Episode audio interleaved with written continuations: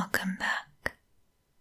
Tonight I'm going to be reading The Bronze Boar by Hans Christian Andersen. In the town of Florence, not far from the Piazza del Granduca, runs a little cross street. I think it is called Porta Rossa. In front of a kind of market in a street where green stuff is sold stands a skillfully worked bronze boar. Stream of fresh, clear water gushes out of its mouth. It has turned dark green from age, only its snout shines as if it had been polished. And so it has by the many hundreds of children and poor people who take hold of it with their hands and put their mouths to its mouth to drink the water. It is a picture in itself to see the well formed animal embraced by a handsome, half naked boy, putting his fresh lips to its snout. Most people who go to Florence find the place. One only has to ask the first beggar one sees about the bronze boar, and he will find it. It was late on a winter evening. The mountains were covered with snow, but it was moonlight, and the moon in Italy gives a light which is as good as that of a dark winter's day in the north. Nay, it is better, for the clear air seems to raise us above the earth, while in the north the cold gray leaden clouds press us to the ground, the cold wet ground which one day will press upon our coffins. Along in the ducal gardens, under the shelter of the stone pines, where thousands of roses bloom in the winter, a little ragged boy had been sitting all day. A boy who might have stood for typical Italy. He was so handsome, so merry, and yet so suffering. He was hungry and thirsty, but no one gave him a copper when it got dark and the gardens were to be closed, the porter drove him away. He stood for a long time dreaming on the bridge over the Arno, looking at the glittering stars reflected in the water beneath the stately marble bridge. He took the road to the bronze boar, knelt before it, threw his arms around its neck, and put his little mouth to its shining snout, drank great draughts of the fresh water. Close by lay a few salad leaves and some chestnuts, and these were his supper. There was not a creature in the street, he was quite alone. He got onto the boar's back, leaned forward so that his little curly head rested upon the animal's head, and before he knew it, he was fast asleep.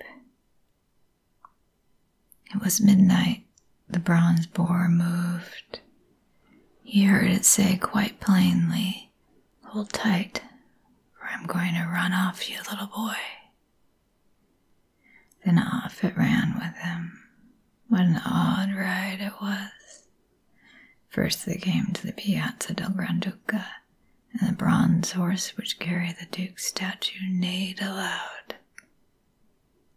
The many colored coats of arms on the old town hall shone like transparent pictures, and Michelangelo's David slung his sling. It was a curious mixture of life. The bronze groups of Perseus and the Rape of the Sabines were only too much alive. A death shriek from them resounded through the stately, solitary piazza. The bronze boar stopped by the Uffizi Palace under the colonnade, where the nobles assembled during Lent for the carnival. Hold tight, said the animal. Hold tight, for now I am going up the stairs. The little fellow had not yet said a word. He was half frightened and half delighted. They stepped into a long gallery. He knew it well, he had been there before. The walls were crowded with pictures, and the statues and busts were all in as bright a light as if it were day. But the most splendid sight of all was when the door to one of the adjoining rooms opened. The little boy remembered the splendors here, but tonight everything was positively magnificent. Here stood the statue of a woman, as beautiful as only the costliest marble in the master hand of the sculptor could make her. She moved her lovely limbs, dolphins sprang at her feet, and immortality shone from her eyes. She is known to the world as a Venus de Medici. Marble statues of splendid men were grouped around her. One of them was whetting his sword. He is called the Grinder. The next group was the wrestling gladiators. The sword was whetted. The giant struggled for the goddess of beauty. The boy was dazzled by the glitter. The walls were radiant with color, and everything there was full of life and movement. A picture of Venus, the earthly Venus with her rounded limbs and glowing with life as Titian saw her, shone out in redoubled splendor. Near her, the portraits of two beautiful women stretched out upon soft cushions with their heaving bosoms and luxuriant locks falling over their rounded shoulders, while their dark eyes betrayed their burning thoughts. But none of all these pictures ventured quite out of their frames. The goddess of beauty herself, the gladiators, and the grinder remained in their places, subdued by the halo round Madonna the infant Jesus and St. John. The sacred pictures were no longer pictures, they were the saints themselves. What brilliance and what beauty as they passed from gallery to gallery. The boy saw them all. The bronze boar went slowly through all the glories. One sight crowded out the previous one. One picture only really took hold of his thoughts, and that chiefly because of all the happy children in it. Once by daylight, the little boy had nodded to them. Many probably pass this picture lightly, yet it contains a treasury of poetry. It is a Christ descending to the nether regions, but he is not surrounded by souls in torment. No, these are the heathen. The picture is by the Florentine Angiolo Bronzino. Most beautiful is the expression of the children's faces and their certainty that they are going to heaven. Two little creatures are already embracing each other. One little one stretches out a hand to a companion below, pointing to himself as much to say, I am going to heaven. All the older people stand round, doubting or hoping or bending humbly before the Savior. Boy looked longer at this picture than any of the others. The bronze boar stood still before it. A gentle sigh was heard. Did it come from the picture or from the animal's breast? The boy held out his hand toward the smiling children and then the animal tore off with him, tore away through the open gallery. Thank you, thank you, you beautiful animal, said the little boy, patting the boar, which went bump, bump, bump down the stairs with him. Thank you, said the bronze boar. I have helped you, and you have helped me because I only get strength to run when I have an innocent child on my back. Nay, I dare even step under the rays of the lamp before the Madonna. It can carry you anywhere except into a church. But when you are with me, I can stand outside and look in at the open door. Don't get down off my back. If you do, I shall be dead, just as you see me in the daytime in the Porta Rossa. I will stay with you, my beloved creature, said the little. And then they rushed at a furious pace through the streets of Florence to the piazza before the church of Santa Croce.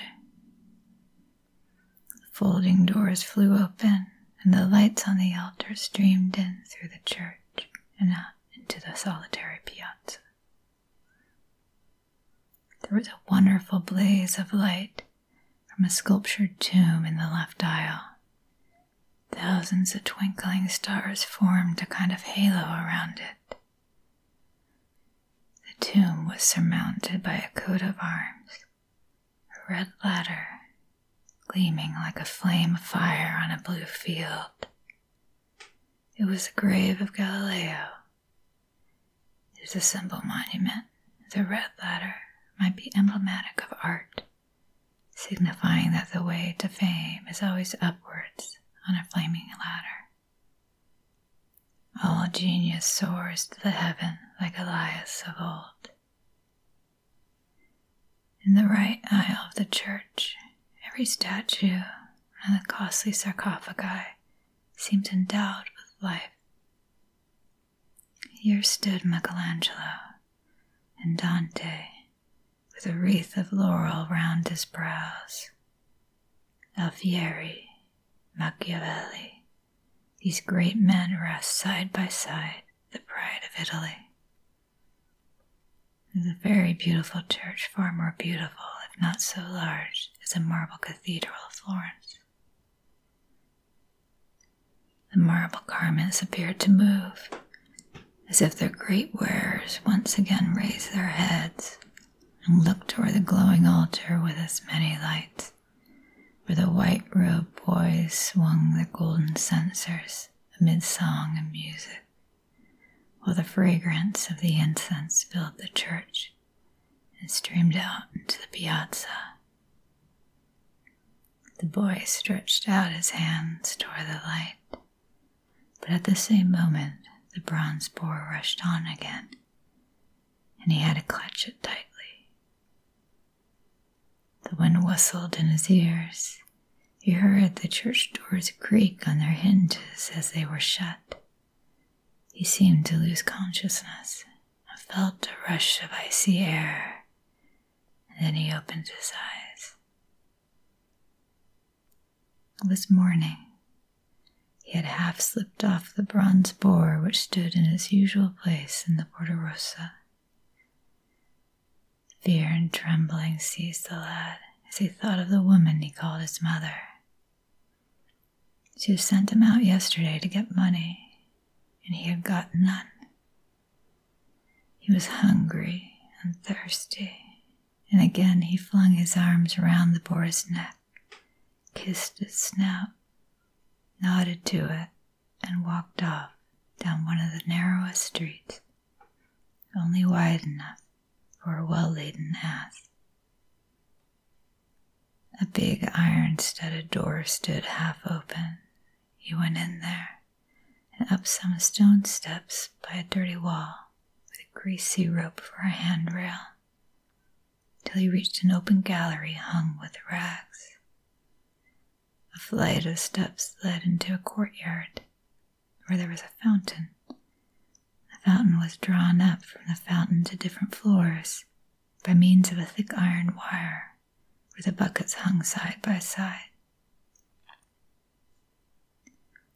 Sometimes the pulley jerked the buckets and splashed the water all over the court. Another broken down staircase led still higher up, and two Russian sailors running down almost upset the boy. They're coming from their nightly carousals. A strongly built woman, no longer young, with thick black hair, followed them. What have you brought home? she asked the boy. Don't be angry, he pleaded, taking hold of her dress as if to kiss it. I've got nothing, nothing at all. They passed on to a little room. I need not describe it, but only say that in it stood an earthen pot with handles for holding fire, called a marito. She hung this on her arm, warmed her fingers, and pushed the boy with her elbow. You must have got some money, she said. The boy began to cry, and then she kicked him, making him cry out loud. Will you be quiet, or I'll break your screaming head? And she swung the pot at him. The boy ducked his head and shrieked. Then a neighbor came in. She also had her marito on her arm. What are you doing to the child, Felicita? she said.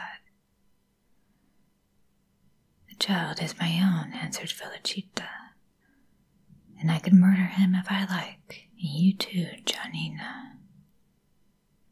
Then she swung the fire pot again, and the other woman raised hers to parry it and the two pots clashed together, smashing them to atoms and scattering fire and ash all about the room.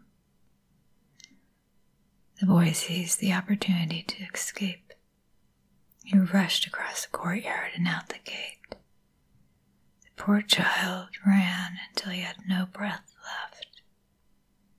At last, he stopped by the church of Santa Croce whose great doors had opened to him last night. He went in. Everything was bright. He knelt by the first tomb. It was Michelangelo's, and very soon he sobbed as if it was his heart that would break. People came and went, Mass was celebrated. Nobody took any notice of him. But an old citizen who stopped and looked at him for a moment and then passed on like the rest. The poor child was quite overpowered by hunger and thirst. He became very faint and ill. After a time, he crept into a corner behind the monument, fell asleep. Towards evening, he was awakened by someone shaking him.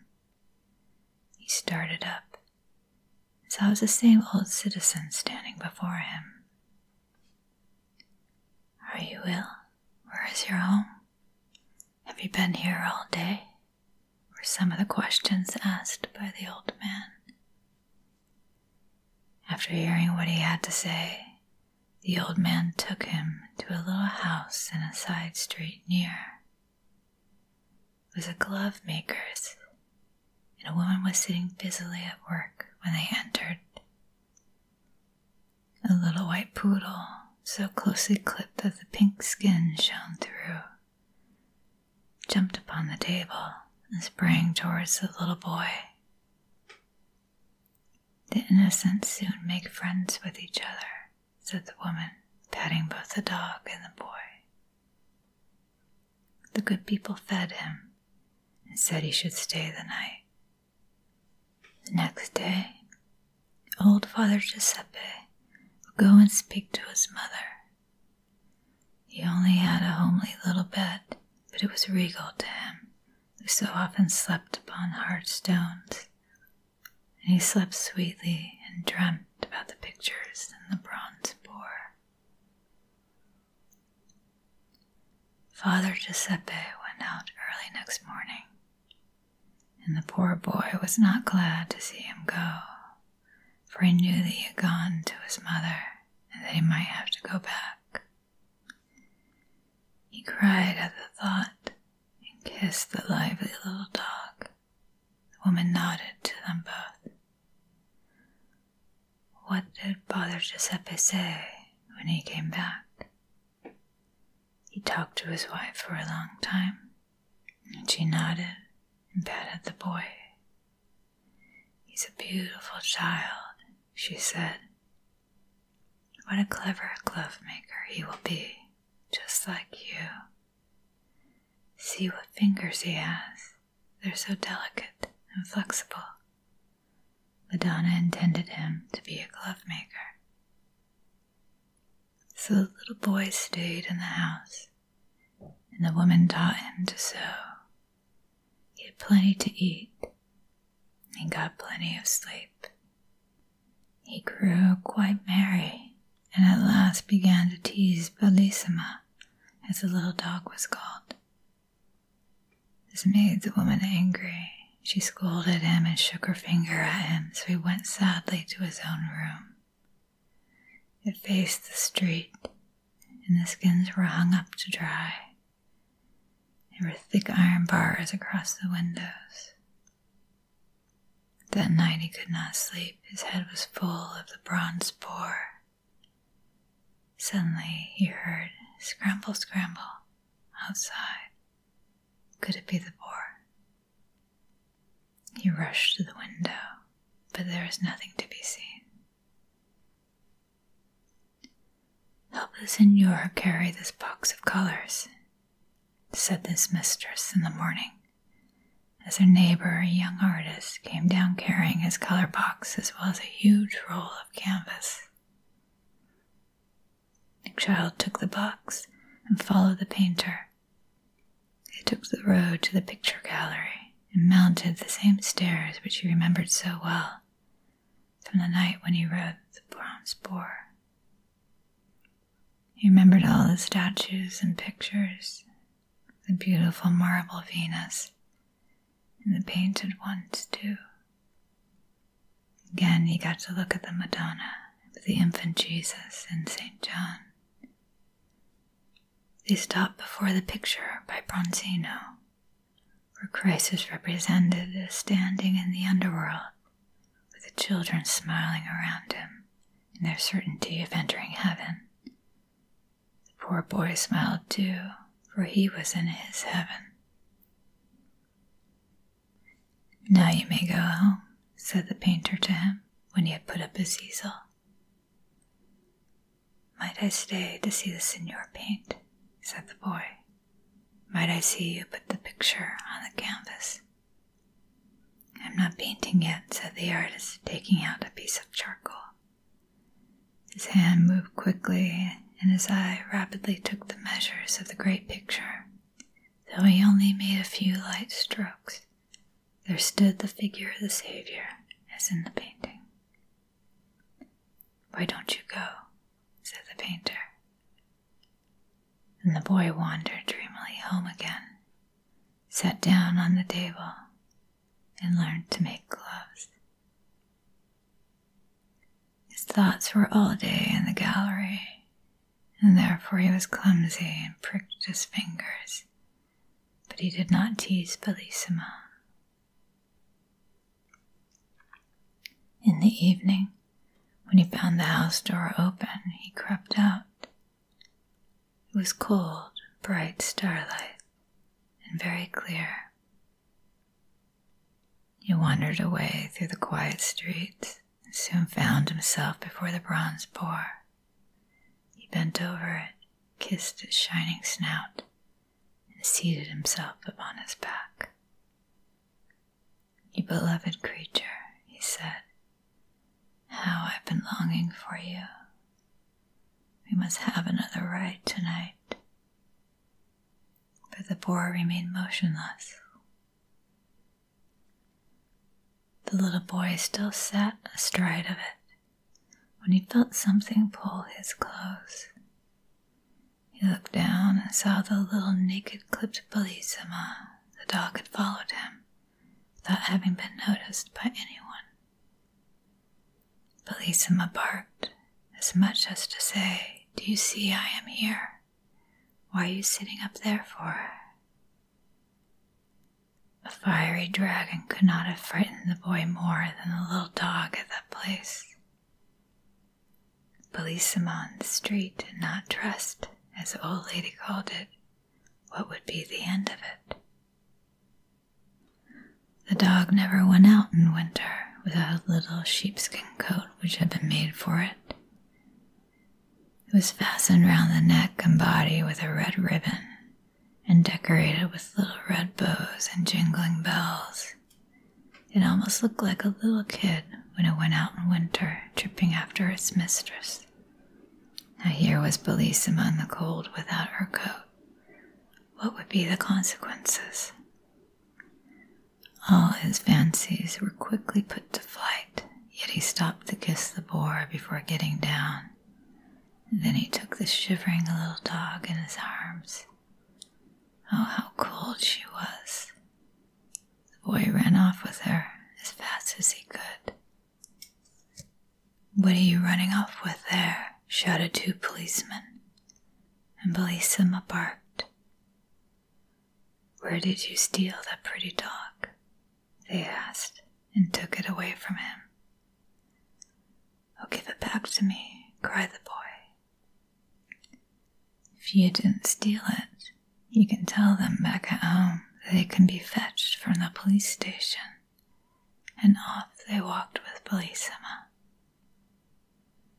This was a terrible business. He did not know whether he had better jump into the river or go home and confess everything. They would certainly kill him, he thought. But I would gladly be killed, and then I should go to heaven. So he hurried home, almost hoping to be killed. The door was fastened, and he could not reach the knocker. There was no one in the street, so he took a stone and hammered at the door with it. Who is there? said someone inside. It is I, he said. Bellissima is lost. Let me in and kill me. Then indeed there was an uproar. His mistress was so very fond of Bellissima. She looked at the wall where his coat ought to hang, and there it was in its proper place. Bellissima at the police station, she cried. You bad child. Why did you take him out? He will die of cold, a delicate little animal among all those rough men. Father Giuseppe had to go off at once. His wife scolded, and the boy cried. Everyone in the house came to see what was the matter, among them the painter. He took the boy on his knee and questioned him. Bit by bit, he got out the whole story about the bronze boar in the picture gallery. It was rather difficult to understand, but the painter comforted the child and talked over the woman. But she would not be happy till Giuseppe came back with Bellissima, who had been in the hands of the police. Then there was a great rejoicing, and the painter patted the boy on the head and gave him a few pictures. Oh, what splendid pictures they were! Comical heads, and above all, the bronze boar himself. No, nothing could be more delightful. It was sketched in a few strokes, and even the house behind it appeared too. Oh, if one could only draw and paint, one would have the whole world before one. The next day, in his first quiet moment, the little fellow got a pencil and tried to copy the bronze boar, and he succeeded. It was a little crooked, a little on one side, one leg thick, another leg thin. But still, it was like the copy, and he was delighted. Only the pencil would not go as straight as he meant it to go. The next day, another boar stood beside the first one. And This was a hundred times better. The third one was so good that anyone could see what it was meant for. But the glove making went on badly. He did the errands very slowly. He had learnt from the bronze boar that any picture might be put to paper, and the town of Florence is a complete picture book, if only you turn the leaves. On the Piazza della Trinità stands a slender column, and upon it stands Justice blindfolded, with the scales in her hand. She was also soon put upon paper by the glovemaker's little apprentice. His collection grew, but as yet there were only copies of inanimate objects when one day Bellissima came hopping toward him. Stand still, he said. I'll make a beautiful portrait of you to put among my pictures. But Bellissima would not stand still, so he had to tie her up. He tied her by the head and the tail, and she did not like it, and barked and jumped about and strained at the cord. Just then her mistress came in.